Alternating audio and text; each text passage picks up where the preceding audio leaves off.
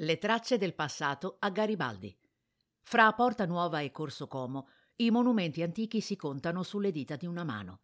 Qualcuno però c'è, proprio a un passo da Itali e dalla Fondazione Feltrinelli.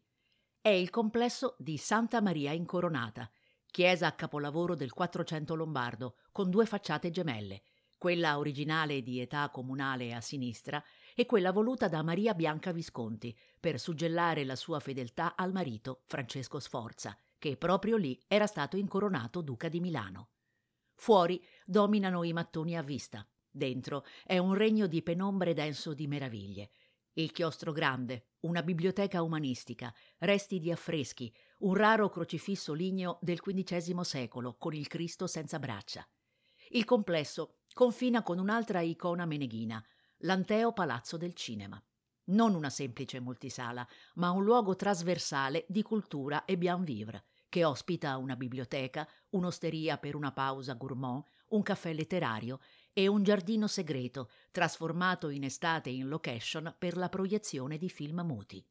Poi il fermento culturale continua nella dirimpettaia via Solferino, anzi Solferino Alta, parte finale della lunga arteria, più le due diramazioni di via Marsala e via Castelfidardo, creata nella seconda metà del XIX secolo come collegamento fra il quartiere di Brera e i bastioni di Porta Garibaldi.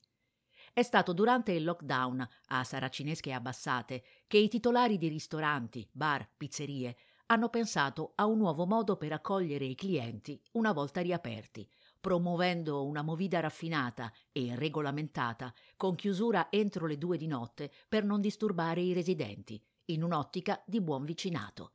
Si beve un martini cocktail da Susi, si cena al ristorante pugliese, per il caffè ci si sposta nella vicina torrefazione.